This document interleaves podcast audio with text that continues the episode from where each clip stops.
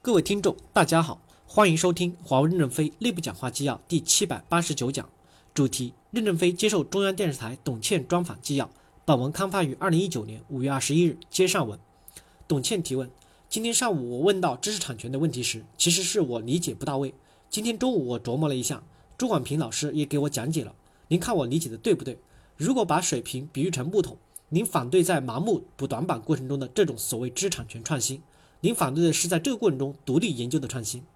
任正非回来说，坚决反对把精力用去补短板，追求完美。人只要发挥自己的优点，做好长板，再拼一块别人的长板，拼起来不就是一个高筒了吗？为什么要把自己变成完美的人呢？如果一个人的缺点很多，就观察在哪些方面能重用他一下。如果说他不会管人，就派会管人的副职去协助他，派个教官去做政委就行了。董倩提问。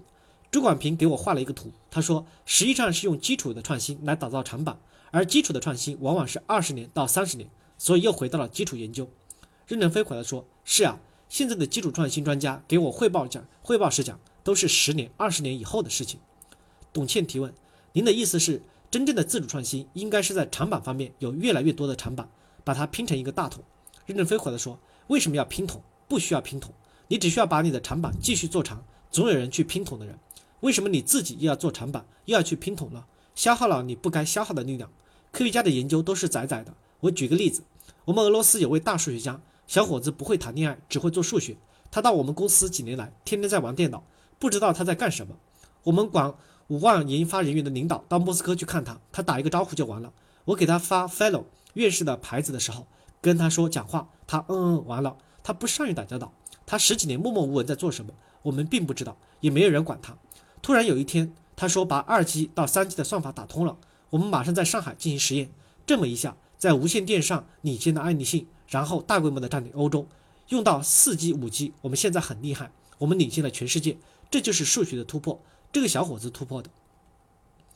董倩提问：万一赌错了呢？任正非说：错了就是养了人才，即使走错了路，很多人也能锻炼出能力来，在别的领域做出贡献。这个小孩应该是一个天才，虽然不知道他在干什么，大家还是知道这个人很聪明、很能干的。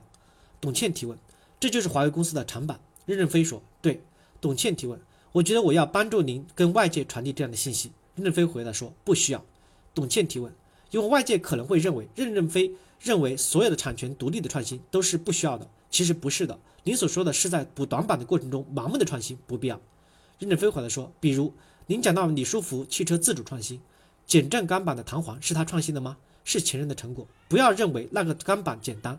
高铁四百五十公里的速度开得那么稳。高铁刚开始运行的第三天，我自己开车到广州，坐高铁去一个地方吃顿午饭，再坐回来。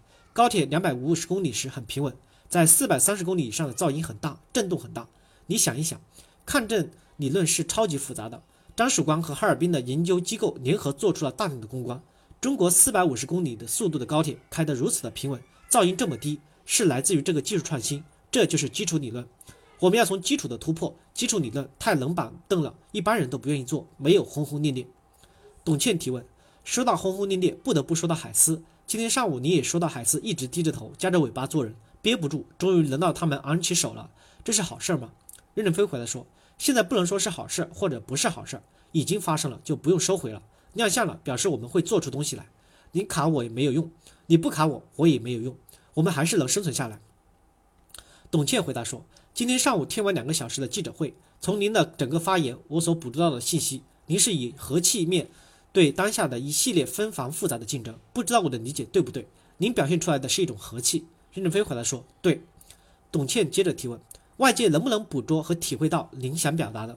任正非回答说：“我们不需要外界的理解，也不需要外界的误解，我们需要的是把自己的事情做好。只要我们做好了，我是存在的，存在就是道理。”为什么要人家的表扬来作为自己的自信心呢？存在就是自信心。感谢大家的收听，敬请期待下一讲内容。